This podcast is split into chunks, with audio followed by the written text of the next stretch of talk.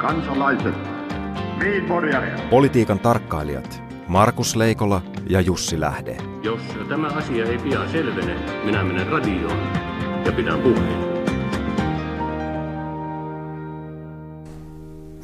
Ja tämä on perjantai Leikola ja Lähde ohjelma. Oikein hyvää huomenta Jussi.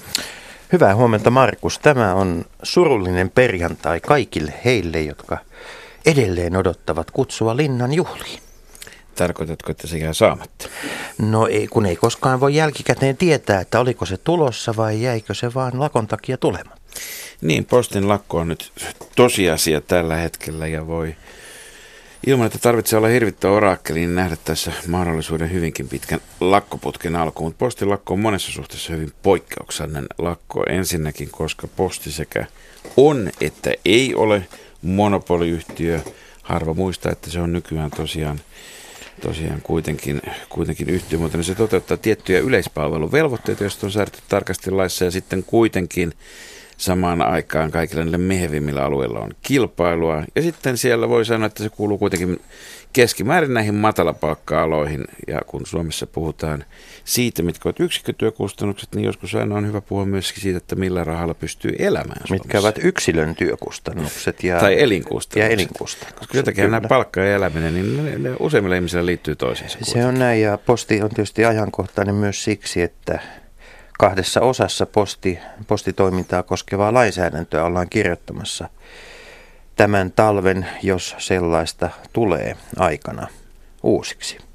Et posti puhuttaa sekä, sekä tuota postilaatikoilla, postikonttoreissa, jos sellaisia enää on, ja eduskunnassa.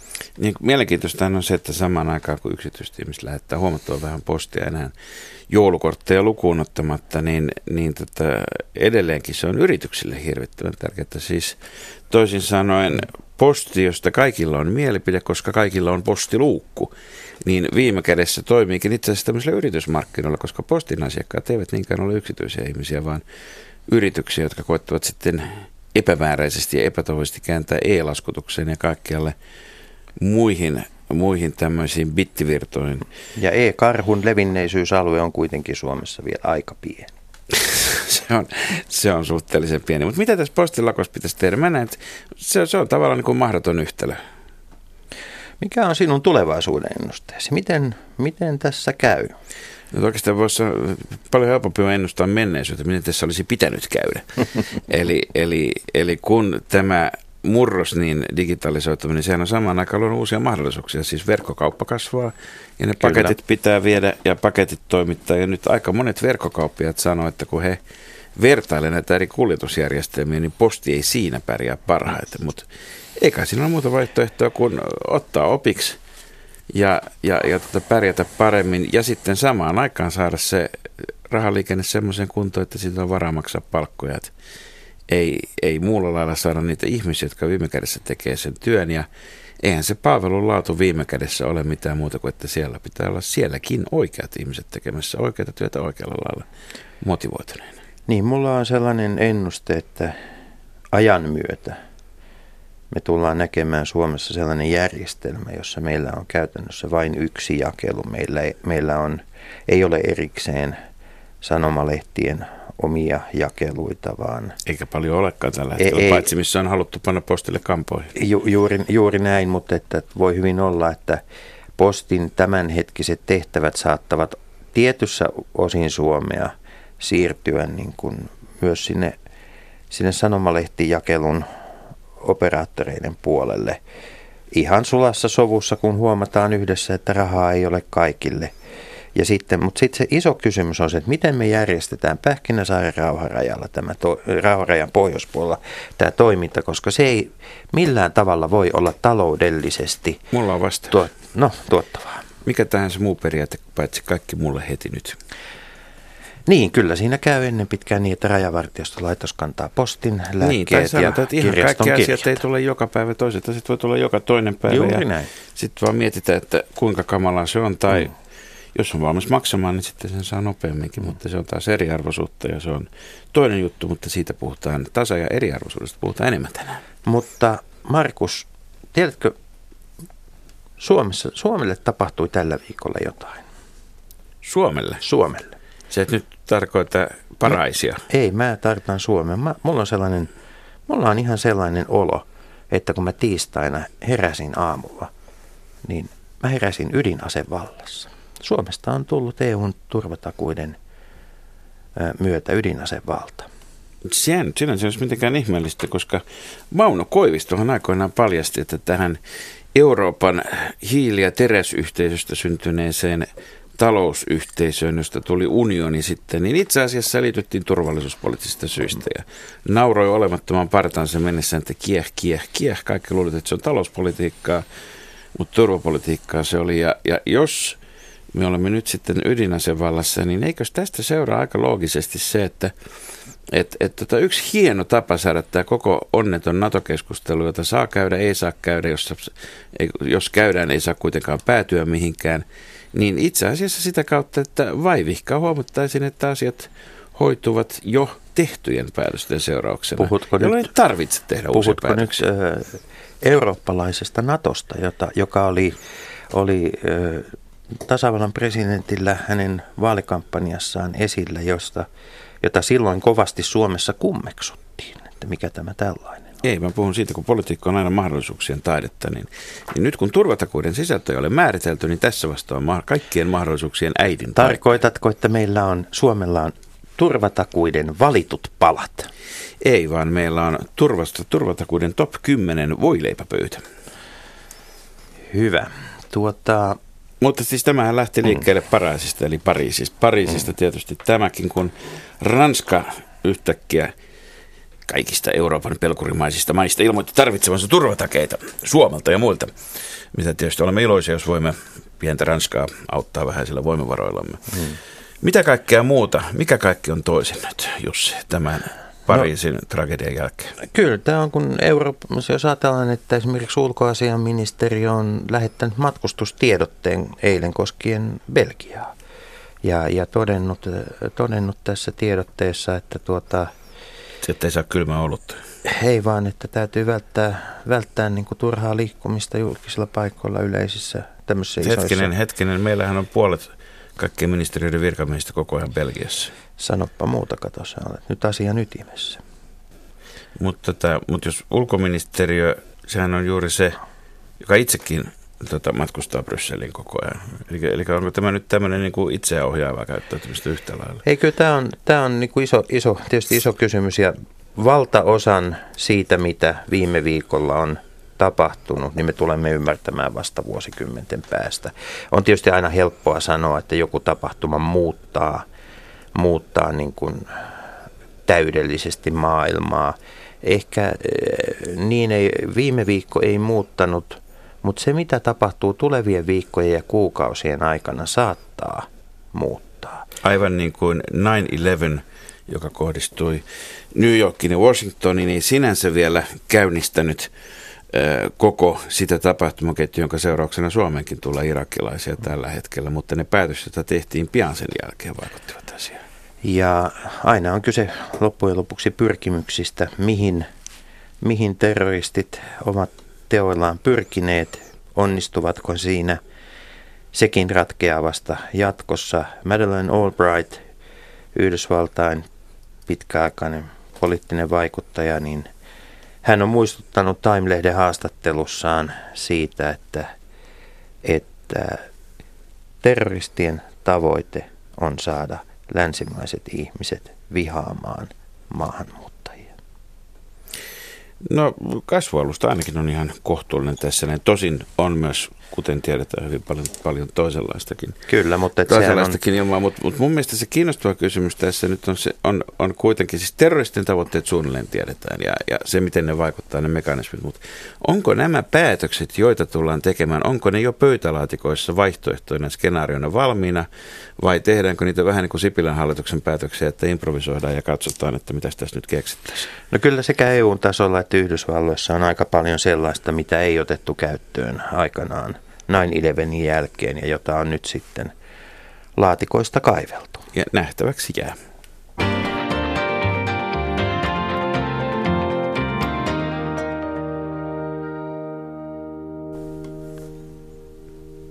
Mutta tänään me puhumme perustavanlaatuisista asiasta ja perustavanlaatuisesta lainsäädännöstä. Tervetuloa vieraaksemme pitkäaikainen parlamentaarikko Kimmo Sasi. Kiitoksia. Ja, ja vaikka et ole enää valiokunnassa, olet kuitenkin valiokunnassa ed- edelleenkin. Tuota, ihan alkuun henkilökohtainen kysymys. Viime keväänä pitkän parlamenttiuran jälkeen putosti eduskunnasta, joka tuli yllätyksenä varmaan, varmaan niin itsellesi kuin muillekin, niin miltä silloin tuntuu? Ja sitten koska jatkossakin ihmisiä tulee putoamaan eduskunnasta, niin mitkä ovat vinkkisi tuleville putoajille, miten kannattaa, miten pystyy kokoamaan itsensä ja pääsemään elämässä sitten siitä eteenpäin? Nyt jos vähän riippuu, missä vaiheessa uraa putoaa, jää pois eduskunnasta. Mä olen ollut kaksi vuotta eduskunnassa ja oli semmoinen tunne, että oikeastaan on nähnyt kaiken, mitä eduskunnassa voi nähdä ei jäänyt kaipaamaan yhtään mitään. Jos olisi pudonnut esimerkiksi kahdeksan parlamenttivuoden jälkeen, olisi ollut sellainen fiilis, että hetkinen, nyt työ jäi kesken ja olisi ehkä ajatellut, että pitää pyrkiä vielä uudestaan eduskuntaan. Nyt tällaista tarvetta ei ole. Ja elämä on eduskunnan ulkopuolellakin ja tietysti kun on eduskunnassa, sen pitäisi pyrkiä hankkimaan asiantuntemusta, jota voi käyttää sitten sen parlamenttiuran jälkeen. Että voi sanoa, että eduskunnassa on erittäin hyvän yleissivistyksen. Jos vielä paneutuu johonkin asioihin, niin silloin täytyy sanoa, että on aika hyvä asiantuntemus näistä asioista. Minkä tyyppiset asiat nyt noin puoli vuotta sen jälkeen näyttävät erilaisilta? Miten eduskunta tai maailma näyttää erilaiselta, kun sitä katsoo 32 vuoden jälkeen toisesta suunnasta? No tietysti kun katsoo eduskunnan ulkopuolelta, vaikka me seuraan politiikkaa, eduskunnan toimintaa aika aktiivisesti, niin huomaa, että kun on eduskunnassa tuntuu, että kaikki pyörii eduskunnan ympärillä. Kun on eduskunnan ulkopuolella, huomaa, että ihmisillä on paljon muitakin kiinnostuksen aiheita ja parlamentti on vain aika pieni osa sitä ihmisten ja yhteiskunnallisten asioiden ja elämän seurantaa. Että tässä suhteessa niin kuin skaalaero on merkittävä. Mutta et ole ollut suinkaan toimettomana tämän näiden kuukausien aikana, vaan ensi viikolla ilmestyy raportti, jossa käsittelet perustuslain vartioita, mutta ennen kuin mennään, mennään siihen, että miten Suomessa perustuslakia tulkitaan, niin minkälainen tämä laki, joka ennen meitä oli, oikeastaan on? Koska tuota, ja koko tämä suomalainen lainsäädäntö, niin onko se nyt niin, että, että tuota sikoja ei enää saa lain mukaan, tai enää ei ole kriminalisoitu sitä, että päästään sikoja naapurin terhometsään. Niin siis, siis perustuslakihan Suomeen saatiin itse asiassa perustuslain nimellä aikaiseksi vasta tällä vuosituhannella, eli Eli tuommoinen 80 vuotta itsenäisyyden jälkeen. Sitä ennen meillä oli kokoelma erinäköistä muuta tämmöistä ikään kuin kaiken, kaikkien lakien takana olevaa muuta ylintä lainsäädäntöä. Oli hallitusmuoto, laki valtakunnan oikeudesta ja, ja tuota, muutama muu tämmöinen laki. Mikä tämän vuoden 1919 hallitusmuodon, Kimmo, kun, kun tunnet myöskin oikeushistoriaa, minkä tyyppiset asiat vaikuttivat siihen, että miksi siitä tuli sellainen kuin tuli? No tietysti Suomi itsenäistyi ja silloin piti järjestää sisäiset asiat. Ja ne järjesti aika pitkälti samalla tavalla kuin ne oli olleet jo autonomian aikana, Venäjävallan aikana. Tosin näin, että presidentin roolihan silloin jäi jonkin verran epäselväksi, että onko se vahva vai heikko presidentti, mutta valtioneuvoston rooli on kuningas. No siis tietysti silloinhan ensin keskusteltiin siitä, että valitaan kuningas ja sen koko jälkeen kuningas. vasta mm. koko kuningas ja valittiinkin kuningas ja sitten vasta sen jälkeen, kun saksalainen kuningas ilmoitti, että hän ei tulekaan Suomeen, niin sen jälkeen sitten hyväksyttiin. Perus... Toimi, tuli toimitusvaikeuksia. Tuli toimitusvaikeuksia, kyllä. Ja sitten valit, hallitusmuoto ja valtiopäiväristys hyväksyttiin ja, hmm. ja se oli tasavaltainen. Jos maahanmuutto, vielä, vielä, anteeksi, anteeksi, niin. jos, jos maahanmuutto olisi silloin onnistunut ja kotoutuminen olisi onnistunut, niin oltaisiko me kuningaskunta edelleen? No kyllä, mä luulen, siis Suomi on hyvin vakaa yhteiskunta, että jos silloin saksalainen kuningas olisi tullut tänne, niin meillä varmasti olisi kuningas edelleen. Ja prinsessoja toivottavasti. No sitten meillä olisi prinsessoja. Ihan mielenkiintoista on se, että Ruotsin kuningasperhe on oikeastaan suositumpi Suomessa kuin he on Ruotsissa. Että kyllä meillä tämmöistä niin rojalistista kaipuuta Suomessa on. Kukaan ei ole, kukaan ei ole monarkki omalla maallaan välttämättä. tota, Mutta sitten tietysti toinen asia, mikä tässä oli takana, oli, oli vuoden 18 sisällissota. Niin, niin kuinka kuitenkin tämä hallitusmuoto, tämä, tämä, tämä toimi siis 80 vuotta hyvin erilaisissa sodan ja rauhan oloissa. Tota, toimi, toimi niin 30-luvulla kuin sitten vaaran vuosina kuin Kekkosen kautenakin. Ja, ja vaikka, vaikka perustuslakia uudistettiin monta kymmentä vuotta ennen kuin se vuoden 2000 laki tuli voimaan, niin, niin, niin onnistuttiinko, oltiinko siinä onnistuttu sitten saamaan kuitenkin myös hävinneiden, eli punaisten näkökohtia ja näkökulmia riittävästi vain vuosi sisällissodan jälkeen, niin voittaneiden kirjoittamassa hallitusmuodossa. Oliko siinä kuitenkin mukana myös tätä, että oltiin niin kuin ymmärretty se, että pitää saada integroitua koko kansakunta? No, kyllä se integrointi taakse. tapahtuu paremminkin poliittisilla toimenpiteillä, eh, torpparivapautuksella, maan jakamisella ja myöskin sitten sosiaalisten ohjelmien kehittämisellä, jolla, johon kaikilla puolilla on aika suuri tarve silloin vuoden 19 jälkeen. Että loppujen lopuksi hallitusmuoto ja valtiopäiväjärjestys oli hyvin samantyyppisiä kuin muissakin maissa, tosin tasavaltaisia ja eduskunnalla annettiin aika keskeinen rooli siinä ja tietysti se eduskunnan merkittävä rooli, niin se oli yksi tapa koota kyllä suomalaisia yhteen. Mä muistan, jos joka oli varsinkin siihen aikaan vasemmiston siihen, hyvin vahvasti painottama. Siis vasemmiston osuus oli parlamentissa erittäin vahva ja se, että sitä kautta myöskin vasemmisto saattoi vaikuttaa, niin sillä oli merkitystä. Tosin poliittisesti merkittävä oli se, että 20-luvun demarit saattuvan muodostaa jo hallituksen, että myöskin sitä valtaa jaettiin kaikille ryhmille. Mutta kyllä tämä parlamentin vaikutusvalta meillä on aika merkittävä. Erkki Toivonen joskus sanoi, että jos oot Ranskassa parlamentin jäsen, niin se tarkoittaa sitä, että sä saat vähän paremmin sun mielipidekirjoituksen Le Mondissa julkaistua. Mutta Ranskassahan on, voi sanoa, että valiokuntakäsittely on aika vajavaista ja usein vaan äänestetään siitä, että hyväksytäänkö hallituksen esitys vai eikö hyväksytä. Meillä on valiokuntakäsittely, hallituksen esityksiä muutetaan, että sillä tavalla meillä on ihan aito elävä parlamentarismi Suomessa. Määrävähemmistöt on olleet suomalaisessa demokratiassa merkittävässä roolissa myös siinä, että, että tota, koko kansakunta on ikään kuin mukana. Nämä 90-luvun lama oli se kriisi, jonka, jossa yhteydessä tästä luovuttiin. Onko se ollut ongelmallista? No oikeastaan silloin 19, kun tosiaan nämä määrävähemyssäännökset tuli, hmm. että 67 kansanedustajaa käytännössä saattoi estää lain hyväksymisen pysyvänä esimerkiksi verolakina, niin se oli ehkä porvallisen puolen pyrkimys pitää huolta siitä, että jos tulee vasemmistoenemmistö parlamenttiin, että mitään kauhean radikaaleja muutoksia, se ei ollut käden ojennus, vaan, että se, vaan oli se oli suojaus. Että, niin kuin mm. hyväksyttiin se, että on aito demokratia, kaikilla on mahdollisuus, mutta haluttiin sitten pitää huolta siitä, että liian radikaaleja muutoksia yhtäkkiä ei voida tehdä. Ja 90-luvulla tosiaan, kun meillä oli vakava talouskriisi, niin silloin nämä säännökset poistettiin ja siinä tavallaan niin porvarillinen puoli on valmis hyväksymään sen, että mennään ihan normaali enemmistödemokratiaan, mitä vasemmisto oli pitkään ajanut. Ja tavallaan se taloudellinen tilanne niin kuin kypsytti siihen, että, että ei voi olla näin, että enemmistö ei voi tehdä välttämättömiä päätöksiä parlamentissa. Ja kun tämä on normaali sääntö kaikkialla muualla maailmassa, niin voi sanoa, että ei siitä ollut yhtään mitään ongelmia.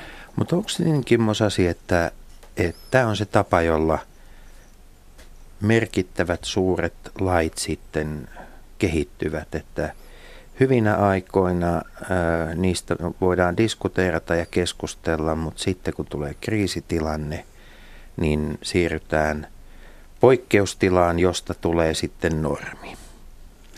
No siis poikkeustila helposti pakottaisi, että täytyy tehdä jotakin muutoksia. Mm. Ja kyllähän voi sanoa, että jos me ajatellaan meidän demokraattisen järjestelmän toimivuutta Kekkosen aikana, Siihen tehtiin poikkeuslaki vielä. ja muuta, niin silloin ihan aidosti ne haasteet johti siihen, että oli pakko muuttaa vallanjakosäännöksiä sillä tavalla, että presidentinvaltaa karsittiin ja hallituksen ja parlamentin valtaa olennaisesti lisättiin. Et tietyn tyyppinen kriisi johtaa vastavaikutukseen, joka johtaa sitten lainsäädännön toimenpiteisiin.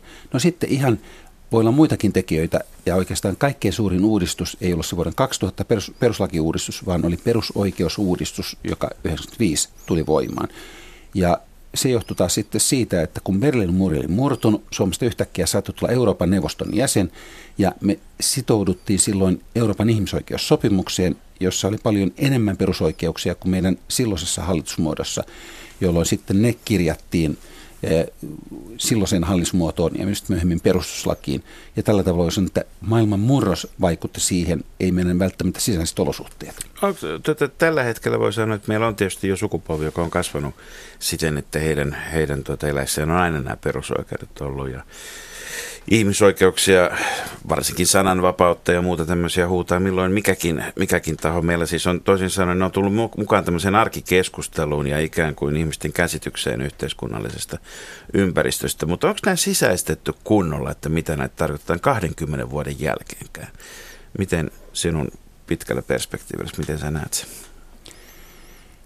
No täytyy sanoa, että ehkä meillä jonkin verran on opettelemista näissä asioissa. Että jos me ajatellaan sananvapautta, meillähän oli kuitenkin 70-luvulla itsesensuuri olemassa.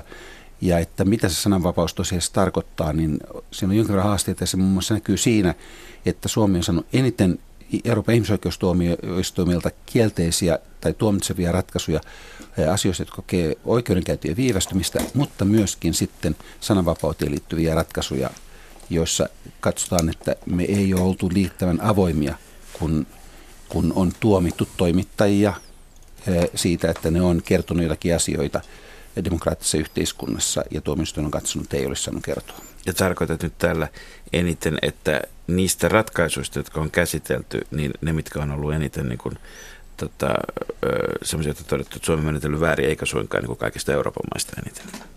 Ei siis Suomen osalta eniten. Siis Täsmennyksenä Jossakin muissa maissa tämä voi olla vieläkin suurempi ongelma, mutta Suomessakin niin ollaan ollut aika varovaisia tässä julkisuusperiaatteessa. No nyt täytyy sanoa, että kun on näitä ratkaisuja tullut Euroopan ihmisoikeustuomioistuimesta, niin nyt se oikeuskäytäntö meillä on muuttunut sillä tavalla, että me ollaan aika hyvin eurooppalaisessa linjassa. Mutta me, ollaanko me suomalaiset vieläkään niin kuin oikeasti tässä asiassa siis jos mä nyt suoraan sanon, niin omasta mielestäni sanoissa suomalainen ja alamainen on aivan liian monta yhteistä kirjainta.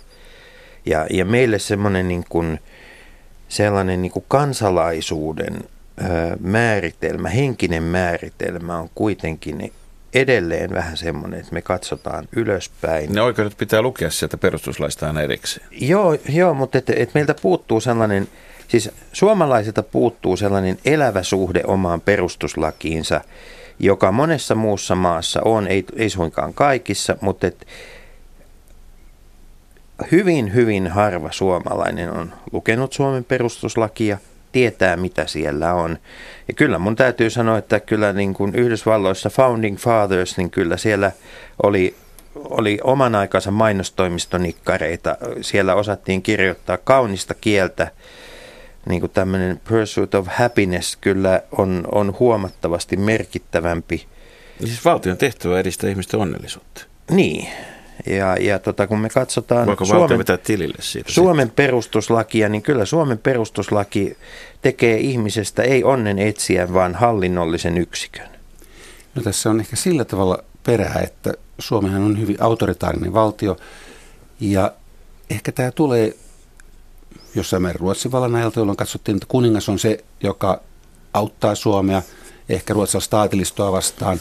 Sen lisäksi Venäjän vallan aikana niin kun venäläistämisprosessi oli käynnissä, niin oikeastaan silloin tämä peruslain kunnioitus meillä tuli voimaan, koska tavallaan katsottiin, että autonomia koskevat säännökset, meidän perustuslaki oli tapa pitää huolta siitä, että venäläistäminen ei Suomessa edennyt, ja sitten saari oli se, johon viime kädessä luotettiin, että hän tulee ja armahtaa. Että tämä niin kuin vaikuttaa edelleen tänä päivänä suomalaiseen ase- Eli niin ajatteluun. Hyvä, hyvä kuningas, äh, mutta pahat pahat hallintovirkamiehet. Tai aateliset tai muut väliportaan Joo. hallinnon edustajat. Pitäisikö tämä Suomen perustuslaki Kimmosasi lähettää postilakon päätyttyä jälleen kerran jokaiseen suomalaiseen postilukkuun pienenä kirjasena? No tietysti voihan sen lähettää, mutta mä sanoisin, että meillähän hyvin paljon keskustellaan peruslaista ja perusoikeuksista tänä päivänä. Ja kyllä ihmiset on aika hyvin tietoisia siinä, että, siitä, että mitä näitä perusoikeuksia kaiken kaikkiaan on. Sanoisin, että Yhdysvalloissa ehkä ero on se, että siellä keskustellaan niin kuin hyvin yleisellä tasolla näistä oikeuksista periaatteena nimenomaan. Meillä helposti mennään yksittäisiin säännöksiin ja katsotaan tämmöistä pienemmästä perspektiivistä asioita. Yhdysvalloissahan tietysti oikeastaan ei ole vaaleja, joissa ei keskusteltaisi niin kuin valtion roolista suhteessa kansalaisiin – että sehän on siellä, voi sanoa, että suuria puolueita osin jakava jakava tämmöinen ke- keskusteluun liittyvä tekijä. Tämä on oikeastaan aika merkittävä asia. Siis niin kuin puhuttiin tuossa, meillä ollaan aika pitkälti hallintoalamaisia. Ja siinä, että mikä on valtion tehtävä, mitä valtio voi kontrolloida, mikä on yksilön oikeus, yksilön asema, niin oikeastaan meillä aika vähän puolestaan sitä yksilöä, että yksityisen suoja, siitä keskustellaan, mutta sekin on koskee lähinnä viestintää. Että tässä suhteessa tämä periaatekysymys, joka on erittäin tärkeä, niin meillä on melkein keskustelematta. Radio Yhdessä. Leikola ja Lähde.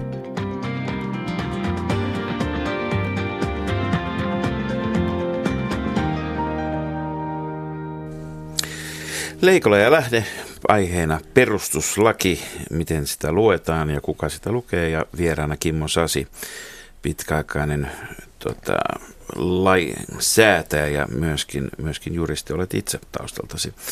Ää, Yksi asia sen sijaan, mistä on puhuttu yllin kyllin ja puhutaan erityisesti poliittisissa ja perustuslakipiireissä on sitten tämä tämä, että miten sitä perustuslakia valvotaan. Ja nyt ei taida tällä hetkellä olla juurikaan merkittä, yhtään merkittävää semmoista lakiesitystä, kuten ei ollut edellisenkään hallituksen aikana, josta ei lähdettäisi heti keskustelemaan kalabaleikkin, että mahtaakohan tämä olla perustuslain mukainen.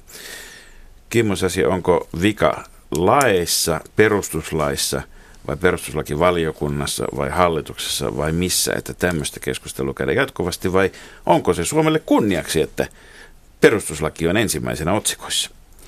No täytyy sanoa, että meillä käydään aika erikoista keskustelua tässä suhteessa, että oikeastaan mikä tahansa hallituksen esitys esitellään, niin eikö lehdistössä heti sen jälkeen jotkut päivystävät dosentit toteaa, että tämä on ehdottomasti peruslain vastaista ja että tämä ei missään tapauksessa voida hyväksyä. Ja sitä käytetään oikeastaan poliittisena argumenttina, että eihän tämä ole hyvä esitys, koska siinä on peruslaillisia ongelmia. Oikeastaan sitten kauhean tarkkaan yksilöimättä sitä, minkälaisia ongelmia siinä esityksessä kaiken kaikkiaan on. Ja nyt niitä ongelmia löytää melkein kaikista asioista. Ja jos me verrataan tätä keskustelua Suomessa ja muissa maissa, ei Ruotsissa, ei Saksassa, Saksassa oikeastaan niin EU-säännösten osalta käydään, mutta että... No, ensimmä... Onko meillä kärkkäimmät keskustelut vai huonompi perustuslaki? No, mä sanon, että meillä on kaikkein kärkkäimmät keskustelut. Nyt on nähty, esimerkiksi sote-uudistus, niin kun se pysähtyi, peruslakivaliokunta on nähty, että oikeastaan peruslakitulkinnoilla voidaan estää asioiden eteneminen, ja se on aika tehokas keino, ja tätä keinoa hyvin aktiivisesti halutaan käyttää tänä päivänä. Tuota, kansalaisia, tai ainakin minua hämmensi kovasti tässä viime vaalikauden sote-sopassa se, että tehdään lainsäädännön valmistelua, ja kun valmistelu on tehty, todetaan, että tämä ei nyt kuulkaa mahdu tästä palikka-aukosta – sisään tämän perustuslaki Soikion kohdalta tämä uusi palikka. Eikö tätä voisi jollain toisella tavalla järjestää niin, että et tuota, ikään kuin ensin katsottaisiin, että onko se, mitä tässä ryhdytään tekemään perustuslain mukaista, ja sitten ryhdytään töihin, tai sitten, sitten niin kuin – todetaan, että tähän ei voi ryhtyä. Tähän on ihan valtavaa ajan ja, ja, ja tuota inhimillisen työhaaskausta, vai onko? No kyllä, se on. Siis ihan sote-uudistuksen osalta, niin se on äärimmäisen vaikea prosessi, lukuisia poliittisia neuvotteluja, lukuisia kompromisseja, ja oikeastaan joka vaiheessa kyllä keskusteltiin siitä, että onkohan tämä peruslain mukaista ja ei. Siellä oli semmoisiakin vaihtoehtoja, joissa sitten todettiin ihan selvästi, että tämä ei missään tapauksessa käy. No sitten tämä viimennestys, joka eduskuntaan tuli, niin kyllähän siltäkin osin todettiin, että tämä on hankalaa, mutta hallitukselle tuli kiire antaa jokin esitys ennen vaaleja, ja siihen, on, siihen liittyvät riskit kyllä tiedettiin, mutta että kuitenkin sitten hallitus katsoi velvollisuuksia antaa jonkun esityksen, että nähdään, että kyllä tämä asia pyritään ratkaisemaan ja se sitten pysähtyi peruslakivaliokuntaan. No ensimmäisenä tulee tietysti mieleen, että jos soteakin uudistetaan 10-15 vuotta, ja, niin etteikö siinä kannata samassa välissä sitten myöskin vaihtaa perustuslain liian hankalaksi käyvä pykälä, mutta sitten kun nämä pykälät on usein semmoisia, jossa, jos katsotaan, että mitä ne sitten on, niin ne on nimenomaan semmoisia, joissa taataan kansalaisille tasavertaiset palvelut ja tasa-arvoisuus lain edessä. En usko, että maasta löytyy poliitikko, joka on halukas poistamaan semmoisen pykälän sitten on toinen kysymys se, että onko ylipäätään niin kuin mahdollista järjestää sitten kaikki asiat, niin kuin, miten nyt sanoisin, niin että kukaan ei ole tasa-arvoisempi kuin toinen, vaikka jotkut sitten jonkun mielestä ovat tasa-arvoisempia kuin toiset. Onko meillä toisin sanoen tässä tulkinnassa, mennäänkö niissä niin kuin, ää, missä, missä kulkee se raja, jolloin mennään lillukan varsien puolelle, kun kuitenkin tarkoitus on tietysti ollut, ollut hyvä, ja jos ollaan sitä mieltä, että mitään ei tarvitse noudattaa, niin sehän tekee taas tyhjäksi lain kirjaamme. Jossain sieltä välistään se täytyy löytää se. No siis peruslain periaatteet, nehän on äärimmäisen yleisiä. Yhdenvertaisuus ja diskriminaation kielto tai sitten sananvapaus ja oikeastaan sitten niillä tulkinnoilla annetaan sitten niille sisältö. Ja tietysti jos tulkinnoissa mennään kauhean pitkälle, se tarkoittaa sitä, että eduskunta ei voi käyttää omaa lainsäädäntövaltaansa, vaan sitten asiantuntija tulkitsee, että mitä te saatte tehdä. Ja mehän ollaan siinä tilanteessa nyt Euroopassa, että Euroopan ihmisoikeustuomioistuin yhdessä vaiheessa alkoi mennä aika pitkälti, jolloin sitten muun muassa Britannian parlamentti reagoinut ja todennut, että hetkinen, että demokraattisessa yhteiskunnassa parlamentillakin pitää olla vaikutusvalta ja tuomioistuin voi tulla liian pitkälle sanomaan, että mitä te saatte tehdä ja mitä ei. Että tässä on selkeä niin kuin tuomarivaltion ja demokratian välinen konflikti. Ja mä luulen, että nyt vihdoinkin aalto alkaa mennä taas siihen suuntaan, että demokratiaa korostetaan ja sitä painotetaan. Ja kaikkein hankalin on oikeastaan tämä yhdenvertaisuussäännös. Että kaikki on yhdenvertaisia tuomioistuimen lain edessä. Se on ihan selvää, että tuomioistuin pitää kohdella kaikkia samalla mittatikulla. Mutta mitä se eduskunta tekee verotuksessa? Kuka voi sanoa, että mikä on yhdenvertaista verotusta, minkälainen progressiivinen veroasteikko meillä pitäisi olla, tai sosiaaliturvassa, että kenelle sitä annetaan, millä perusteilla. Sen takia eduskunta valitaan että näistä asioista eduskunta päättää ja katsoo, että mikä on oikeudenmukaista. Että yhdenvertaisuusnormia pitäisi hyvin säästeliästi soveltaa, ja nyt täytyy sanoa, että siinä on erittäin kovat paineet, että asiantuntijat tulkitsee sitä, että mikä on yhdenvertaista ja mikä ei. Ja tässä on kaikkein vakavin konflikti tällä hetkellä parlamentaarisen demokratian ja tuomarivaltion välillä. Niin, niin siinä voi sanoa, että sekin, että kuka on minkäkin asian asiantuntija on sitten taas oma kysymys. Mutta mulla on teoria. Mulla on, mulla on semmoinen teoria, että jokaisessa maassa, missä on yksikamarinen parlamentti, niin sinne pyrkii muodostumaan ylähuone aina jostakin sitten, tota, että semmoinen pullahtaminen ja ne paineet olemassa. Milloin se on kolmikantainen työmarkkinajärjestelmä työelämäasioissa ja, ja, ja tuota, tuota, sitten näissä perustuslakitulkinta-asioissa, jossa perustuslakivaliokunta meillä toisin kuin monessa muussa maassa on siis se, joka määrittelee, määrittelee tätä, niin, niin tota, ei se nyt ihan sinnekään, sinnekään jää. Puh, paljon puhutaan siitä, että ne asiantuntijat, joita perustuslakivaliokunta kuulee, että ikään kuin heidän kantansa ratkaisee. Sinäkin viittaat ilmeisesti nimenomaan näihin, sanottakoon se nyt suoraan, valtiosääntöoikeuden professoreihin ja oikeusoppineisiin kun puhut asiantuntijoista. Kyllä. Mutta tietysti yhdenvertaisuusasiantuntijoita Suomessa on noin 5 miljoonaa, koska jokainen, tuota, jokaisella oma käsitys siitä yhdenvertaisuudesta. Ö, tai sitten se on Euroopan ihmisoikeustuomioistuin. Niin, niin tota, mutta eikös perustuslakivaliokunta itse kuitenkin päätä, minkä painoarvon se antaa asiantuntijoille ja ketä se kuulee asiantuntijoiksi? Että eihän ne asiantuntijat sitä valtaa ota, ellei sitä joku niille anna. No, olet asian ytimessä tässä suhteessa että perustuslakivaliokunta kuulee asiantuntijoita ja jos se on niin aineistoa valiokunnalle tehdä tulkintoja. No mihinkä valiokunta kiinnittää huomiota on valiokunnan aikaisemmat lausunnot, että jos on asiassa sanottu jotakin, niin tietysti pyrit, valiokunta pyrkii olemaan johdonmukainen. Mutta jos asiantuntijat on aika samansuuntaisia, niin kyllä niillä asiantuntijoiden käsityksillä on sitten aika merkittävä vaikutus. Että valiokunnassa kun käydään keskustelua, kahdeksan vuotta puheenjohtaja, niin niin se konsensus, kun pyritään siihen, että kaikki olisi yksimielisiä, löytyy aika pitkälti siitä, että mitä asiantuntijat sitten loppujen lopuksi ovat sanoneet. Sitten voidaan keskustella, että millä asiantuntemuksella itse siitä substanssiasiasta nämä asiantuntijat lausuu näitä mielipiteitään.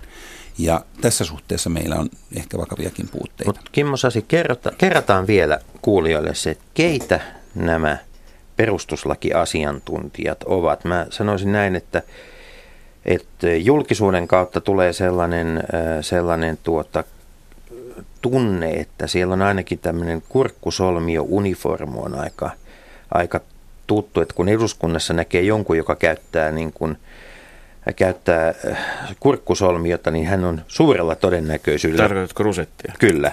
Ketä muita kuin mikä Hideen tiedät? Äh, niin, niin mutta et siis, eikö niin? Ja, niin tota, näyttää perustuslakiasiantuntijalta, mutta keitä he ovat? No kun näitä asiantuntijoita valitaan, niin tietysti valtiosääntöoikeuden professorit on itse oikeutettuja. Ja eli puolisen tusinan Suomessa kaiken Eli kaikkiaan. pitkään aikaan oli semmoinen tilanne, että oli Helsingin yliopiston professori Mikael Hideen, sitten oli Turun eh, valtiosääntöoikeuden professori Antero Jyränki ja sitten oli Lapin yliopiston valtiosääntöoikeuden professori Ilkka Saraviita. No nyt sitten ihan viime aikoina se joukko on laajentunut jonkin verran, että siellä on tutkijaprofessoreita ja hallinto-oikeuden professoreita. Että voi sanoa, että julkisoikeus on nykyään se, josta nämä ihmiset otetaan, eli valtiosääntöoikeus, hallinto-oikeus. Ja nyt viimeisen kymmenen vuoden aikana siellä ehkä aktiivisimmat käyneet valiokunnassa Mikael Hideen, joka nyt on eläkkeellä, mutta erittäin hyvä asiantuntija – Karlo Tuori, Velpekka Viljanen, joka on Turun professori, Karlo Tuori on tutkijaprofessori, Olli Mäenpää, joka on hallinto professori ja Tuomas Ojanen, joka on nykyisin Helsingissä valtiosääntöoikeuden professori. Ja kuka päättää, milloin ketäkin kuullaan? No valiokunta päättää, tosiasiassa valiokuntaneuvos, valiokunnan sihteeri tekee ehdotuksen valiokunnalle, mutta se käytäntö on aika selkeä, että, että joku, joitakin näistä valtiosääntökynnen professoreista, plus sitten semmoisia henkilöitä, jotka ovat kirjoittaneet aiheesta jotakin oikeustieteellisiä julkaisuja. Nyt, nyt menemme, menemme, menemme tuota tänne valiokunnan kokouksen seinien sisäpuolelle kärpäiseksi katossa ja käytämme Kimmo sinun kahdeksan vuoden ajan puheenjohtamia silmiäsi kärpäsen silminä, niin millaista on se keskustelu, jota valiokunnan jäsenet käyvät keskenään. Kuinka poliittista se on vai kuinka paljon ikään kuin asemoidutaan, että tässä ollaan nyt isänmaan asialla? Miten nämä kaksi asiaa suhtautuvat toisiinsa, nämä eri näkökulmat? Kuinka paljon siellä ollaan puolueiden ja erinäisten oikeudenmukaisuustulkintojen takana ja missä määrin taas koetetaan miettiä nimenomaan tämmöistä ylevää, pitkäjänteistä perustuslaillis-jatkumon tyyppisiä asioita? No mä sanon, että puoluepolitiikkaa on kohtalaisen vähän ja on päästy siihen, että esimerkiksi puolueryhmät ei pidä mitään omia kokouksiaan näistä tulkinnoista, hallitusryhmät ei pidä omia kokouksiaan ja saman puolen sisällä saattaa olla myös erilaisia näkemyksiä näistä asioista. Että kyllä siellä niin kuin jokainen on kohtalaisen paljon niin kuin omillaan. Ja sitten voi sanoa, että vähän se on, että millä tavalla ihmiset niin kuin kokee sen asian, millä tavalla ne tuntee sen asian – ja kyllä tämmöinen oikeudenmukaisuusaspekti on tietyllä tavalla se, mihinkä ihmiset pyrkii. No nyt sitten ongelma on, sekä koskee asiantuntijoita että myöskin valikunnan jäseniä, että kun siellä on kaikenlaista lainsäädäntöä, on sosiaalilainsäädäntöä, on ö, turvallisuuslainsäädäntöä, on taloudellista lainsäädäntöä, niin valtio- tai perustuslakivaliokunnan jäsenten tuntemus itse asiassa substanssiasiasta saattaa olla kohtalaisen rajattu. Ja sitten, että miten ne säännökset vaikuttaa ihmisiin, niin sekin tuntemus saattaa olla jonkin verran rajattu. Eli ollaan aika paljon sen varassa, mitä siinä keskustelussa tulee esille ja minkälainen tunne näillä ihmisillä on. Nythän sitten perustuslakivaliokunnassa on vielä yksi ongelma, joka on se, että se on ehkä kaikkein eniten työllistetty valiokunta tällä hetkellä eduskunnassa ja sinne on tosiasiassa aika vaikea saada jäseniä. Ja että tietysti jokainen poliittinen ryhmä yrittää löytää yhden juristin, joka siellä sitten voisi erityisen aktiivisesti toimia, mutta että ihan jäsenten osalta valiokunnalla on tällä hetkellä aika paljon haasteita, koska se vaatii niin paljon aikaa, ja näille peruslakikysymyksillä niin tupailloissa ei välttämättä kauhean hyvin pärjää. Että jos siellä alkaa silittää niitä, niin ihmiset helposti nukahtaa. Perustuslakivaliokunnan historia on kuitenkin mielenkiintoinen, kun todettiin tuossa että valtiosääntö itsenäiselle Suomelle rakennettiin siten, että siinä koetettiin ottaa huomioon myöskin sisällissodassa hävinneen osapuolen puolen näkemyksiä, niin perustuslakivaliokunta, joka sitten tulkitsee paljon sitä, että miten, miten tasa-arvo ja oikeudet toteutuvat, niin siellä on ensinnäkin niin tuota, kokoomus hallitsi lähes 80 vuotta lähes yksin puheenjohtajan paikkaa, tuota, joka on varmasti niin kuin maailmanparlamentarismissa aivan ainutlaatuinen tilanne. Ja ylipäätään vasemmistolla on ollut Yrjö Mäkeliin puheenjohtajan hetken vuonna 1910, Hannes Ryömä hetken vuonna 19 ja nyt sitten viimeiset neljä vuotta. Näkyykö tämä jollakin lailla myöskin siinä keskustelussa tai työssä, mitä, mitä, mitä valiokunta on ollut? Ja miksi se on ollut kokoomukselle niin tärkeää, että kahdeksan vuosikymmentä sitä paikkaa haluttiin ja se saatiin? No tietysti kokoomus on koettu, että on olemassa uhkia markkinataloutta vastaan, ja omistusoikeus on kauhean tärkeä kysymys kokoomukselle. Ja voi sanoa, että 90-luvulla asti niin kaikkein vaikeimmat ratkaisut perustuslakivaliokunnassa liittyy omistusoikeuteen ja sen loukkaamiseen, ja että tarvittiin perustuslain säätämisjärjestystä tässä suhteessa lainsäädännössä. Ja kokoomus on tämmöinen perinteisesti laillisuuspuolue, että ne on niin käyneet yhteen. Onko kyse ja ollut siis sosialisoinnin vastaisesta taistosta? Voi sanoa, että sosialisoinnin estämisestä on aika pitkälti ollut kysymys. Kahdeksan vuosikymmentä taistelu. Kahdeksan vuosikymmentä. No nyt sitten tietysti tilanne on muuttunut jonkin verran 90-luvulla. Markkinatalous lähtikin etenemään ja sosialisoinnin pelko on poistunut. Mutta onko tämä nyt sillä lailla, että nyt kun vasemmisto on kaikkein heikoimmilla kaikkien aikojen eduskunnassa, niin nyt siellä nähdään sitten taas tarpeellisena pitää olla ikään kuin porttina ylimääräiselle kapitalistisoitumiselle? No siitä ei ole kysymys, vaan tämä on ehkä enemmänkin... Tai porttina vai lukkona siis? Sattumaa.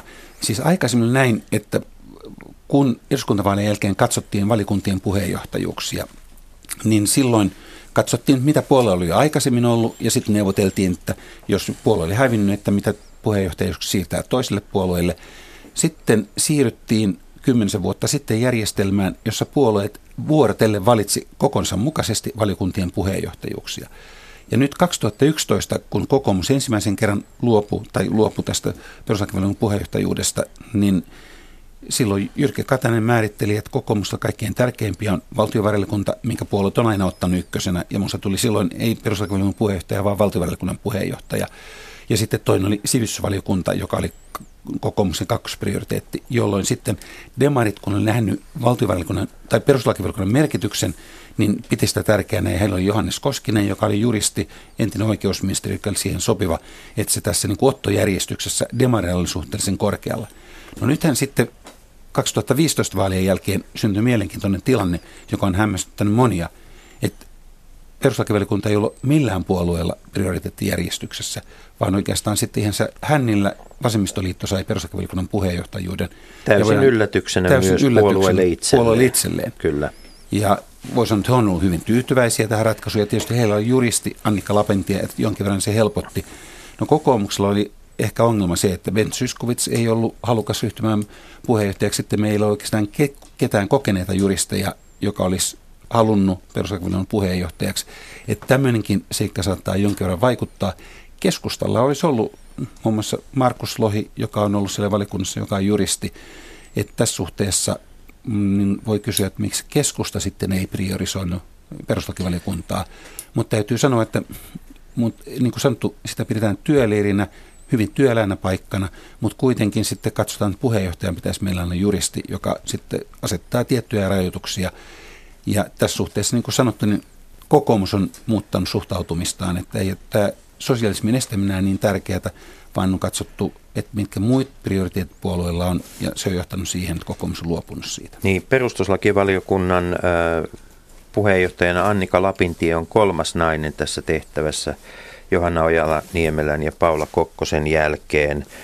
Ähm, tuota, ja siellä on se kuitenkin, tämä on komeaa nimisarjaa, Stolberg, Mekelin, Alkio, Kekkonen, Niinistö ja niin edelleen ja niin edelleen. Mutta tuota, menemme seuraavaksi Kimmo Sasi asiaan siitä, että pitäisikö Suomessa olla perustuslakituomioistuin.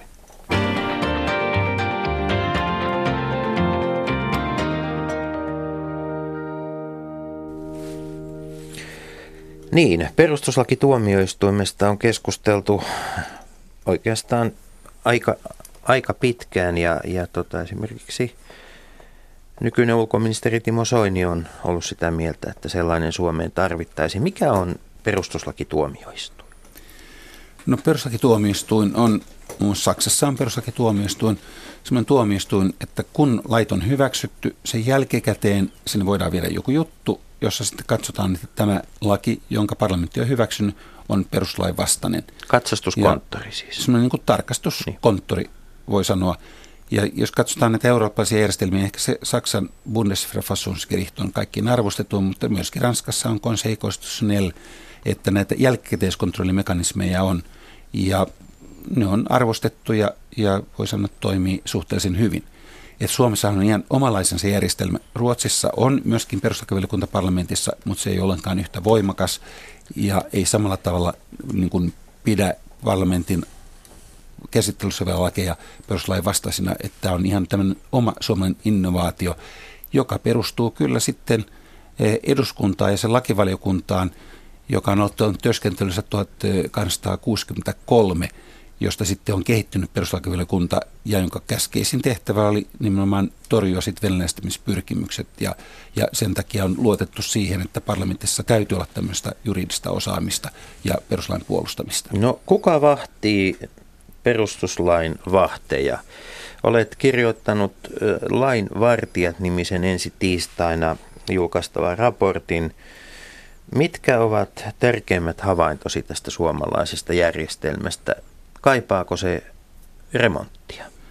No olen sitä mieltä, että kyllä tätä järjestelmää, sen luotettavuutta pitäisi ehdottomasti kehittää. Miltä kohdin se on että, epäluotettava?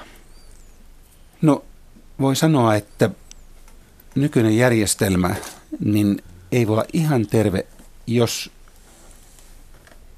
me nähdään niin paljon ongelmia perustuslakiehdotuksessa kuin me nykyisin nähdään. Jos mä otan ihan yhden esimerkin.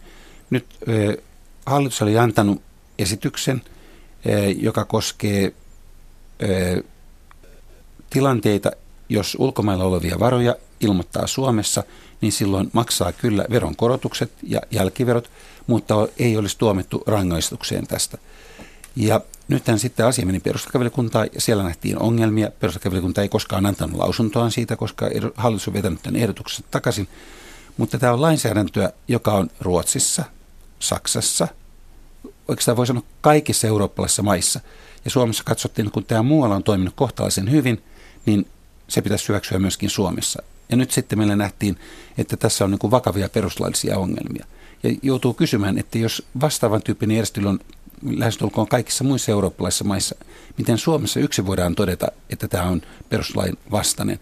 Ja tämä niin kuin vaan kuvastaa sitä, että nämä tulkinnat meillä on aika erikoisia. Onko kyse tulkinnoista vai onko kyse perustuslaista? Missä kunnossa Suomen perustuslaki tällä hetkellä on? Se on kuitenkin varsin tuore tapaus. Onko, se, onko, onko joitain asioita, joita siellä pitäisi muuttaa liittyen joko tähän eurooppalaiseen yhteistyöhön, eurooppalaiseen turvallisuuteen tai kansalaisten tai soteen tai itsehallintoon, ettei niin. seuraavat kompastuskivet tule vastaan? No siis tässä tapauksessa oli kysymys kansalaisten yhdenvertaisuudesta. Ja tietysti jokaisessa maassa on yhdenvertaisuutta koskeva säännös. Eli ongelma on tulkinnasta. Ei itse siitä pykälästä, vaan kuinka niitä tulkitaan. Ja nimenomaan tietysti millä tavalla asiantuntijat tulkitsee näitä säännöksiä. Ja ehkä tässäkin tapauksessa saattaa olla, että syntyy kauhean vilkas keskustelu etukäteen, jossa asiantuntijat on tiukkoja kantoja siinä suhteessa, että tässä on ongelmia, joka sitten saattaa johtaa siihen, kun julkisuudessa on sanottu jotakin, niin sitten itse valiokunnan arvioinnissakin niin joudutaan ottamaan tiukkoja tulkintoja. Mutta eikö nyt ole periaatteessa mahdollista kuitenkin sekin, että kaikki muut maat on väärässä? Että jos, jos, jos, tuota, Vähän joku niin kuin on, jos joku on tehnyt rötöksen ja sitten tota, annetaan anteeksi, kun vaan maksaa, mutta ei joudu siitä linnaan, niin kansalaisten oikeustajun mukaan tässä ei ole mitään ongelmaa, vaikka kuinka Saksan ja Ranskan ja Ruotsin ja kaikkien muiden maiden niin perustuslakivaliokunnat ja perustuslakituomioistuimet olisi sitä mieltä, että ja vol, tämä toimii. No tietysti voidaan ajatella, että me ollaan niin kuin ainoa fiksu maa Euroopassa, mutta niin kuin tässäkin tapauksessa kysymys on siitä, että voiko parlamentti säätää sellaisen lain, ja sitten se on niin kuin poliittista harkintaa, vai estetäänkö parlamentilta oikeus säätää tämän tyyppistä lakia. Ja nyt tässä on kysymys siitä, että mitä oikeuksia parlamentilla on, eli parlamentin oikeuksista, demokraattisista oikeuksista. Ja tietysti niin kuin ongelma on se, että no tässäkin suhteessa voi sanoa, että tämä koko hanke lähti liikkeelle siitä, että eduskunta yksimielisesti edellytti hallitukselta tämmöisen esityksen antamista. No sitten kun sitten syntyi julkinen keskustelu, niin yhtäkkiä kielkka kääntyi ja todettiin, että tämä ei olekaan mites, hyvä. Miten Kimmo Sasi tämmöinen pirunyrkki pitäisi ratkaista? Mikä, mikä on ratkaisu? Pitäisikö eduskunnan kielto-oikeus olla eri mieltä itsensä kanssa? No siis ratkaisu olisi se, että eduskunnalla olisi suurempi harkintavalta. Ei oteta niin tiukkoja tulkintoja kuin nyt on otettu. Ja okei, jos eduskunnassa todetaan, että tämmöinen lainsäädäntö kansalaiset ei tuo sitä, mm. siitä on tullut kriittistä palautetta, niin eduskunta toteaa, että hyvä on, ei hyväksytä Mut sitä. Siis... Että se on niin poliittista harkintaa, ettei jouduta menemään juridisen harkinnan kautta, että hei, te ette saakaan no, päättää entä, entäs perustuslaki tuomioistuin, jos me poistettaisiin nämä poliittiset paineet, että mm. et voi olla, että siellä olisi ihan täsmälleen samat, samat nimet istuisi siellä sitten, että siellä olisi oli, oli, olisi tuota, tuoria ja hideeniä ja jyränkiä ja muita istunut vastaavasti tai istuisi sitten heidän seuraajiaan, niin niin tota, todennäköisesti kierto niin kuin akatemia ja perustuslakituomioistuimen välillä olisi aika tiivistä. Mutta olisiko se kuitenkin helpompaa, että silloin poliitikot saisi keskittyä politikointiin ja nämä murheet niin tota, ja yritys ikään kuin vaikuttaa jotenkin neutraalilta, niin, niin, tota, niin se, se niin kuin tarpeettomana poistuisi ja tekisi lainsäädäntötyöstä helpompaa. Olisiko se ratkaisu? No, niin kuin sanoit, siellä varmaan on suurin piirtein samat henkilöt kuin on tällä hetkellä asiantuntijoina. Tietysti perustuslakin tuomioistuimessa ehkä olisi se hyvä puoli, että silloin asiat voitaisiin niin paljon perusteellisemmin käsitellä ja pohtia kuin perustuslakivaliokunnassa. Toisaalta sitten haitta on se, että sitten jälkikäteen todetaan, että joku laki ei olekaan perustuslain mukainen. Ja sitten siitä aiheutuu yleensä niin kuin aika paljon sotkua. Että kyllä tämmöinen ennakkokontrolli on sillä tavalla hyvä, että etukäteen estetään semmoisen lainsäädännön syntyminen, joka on ongelmallista ja josta sitten jouduttaisiin luopumaan. Viittasit Kimmo Sasi tuossa mediaan. Onko nyt niin, että, että median paine niin kuin vaikuttaa myös näiden asiantuntijoiden päätöksentekoon? No kyllä, mä sanoisin, että usein on näin, kun joku esitys tulee, niin heti soitetaan muutamalla peruslakiasiantuntijalle.